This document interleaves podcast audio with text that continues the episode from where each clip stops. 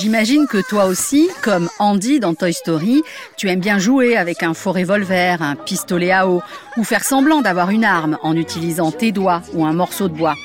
Comme toi, aux États-Unis aussi, les enfants de ton âge jouent avec de fausses armes.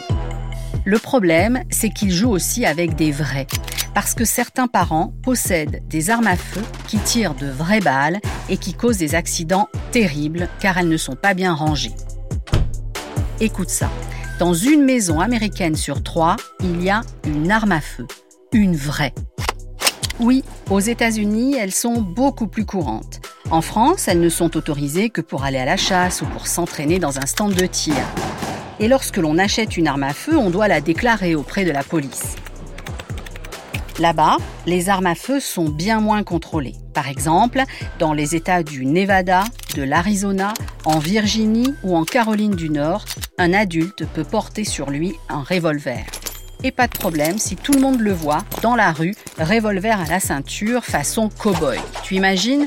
Et dans certaines régions, les écoles sont même fermées le jour de l'ouverture de la chasse.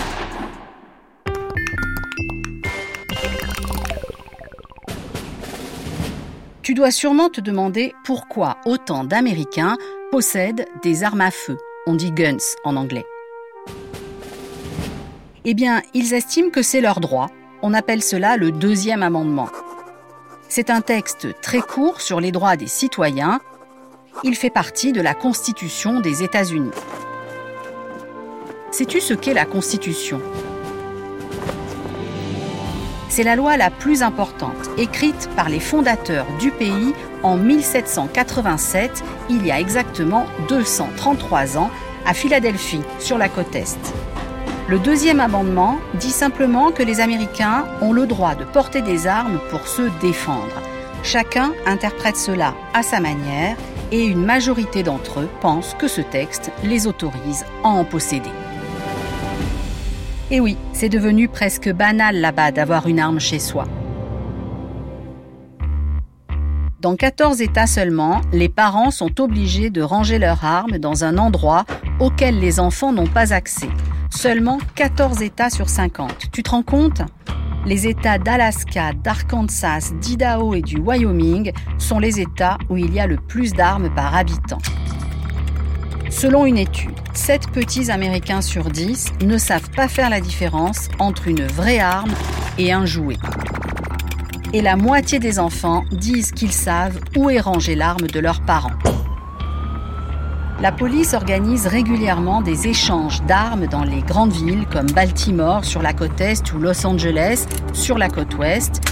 Qu'est-ce que c'est? Eh bien, des Américains voulant se débarrasser d'une arme qu'ils ont chez eux peuvent la rapporter et en échange, ils obtiennent des bons cadeaux pour aller faire leurs courses dans des supermarchés. C'est plutôt intéressant et la police détruit ensuite les armes récupérées. C'est toujours 100 en moins en circulation, parfois plus de 100 armes sont récupérées en un seul week-end. Mais ça ne réduit pas la violence par arme à feu pour autant. Dans l'une de tes classes, tu as peut-être reçu la visite d'un dentiste venu vous parler de l'importance du brossage de dents ou d'un policier venu parler sécurité routière.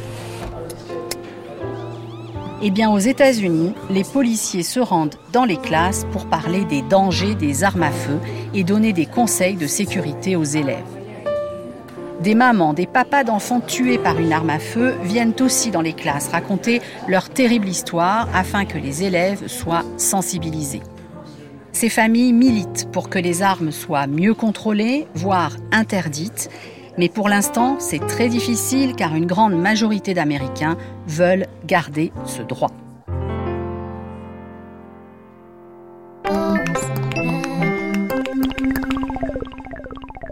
Tu penses que tu as bien écouté Je sais, cet épisode n'était pas très drôle, mais les armes sont un sujet très important dans la société américaine. Alors, attention, voilà la question. Comment s'appelle le texte qui autorise les armes à feu? Le deuxième commandement Le deuxième amendement Ou le deuxième arrangement?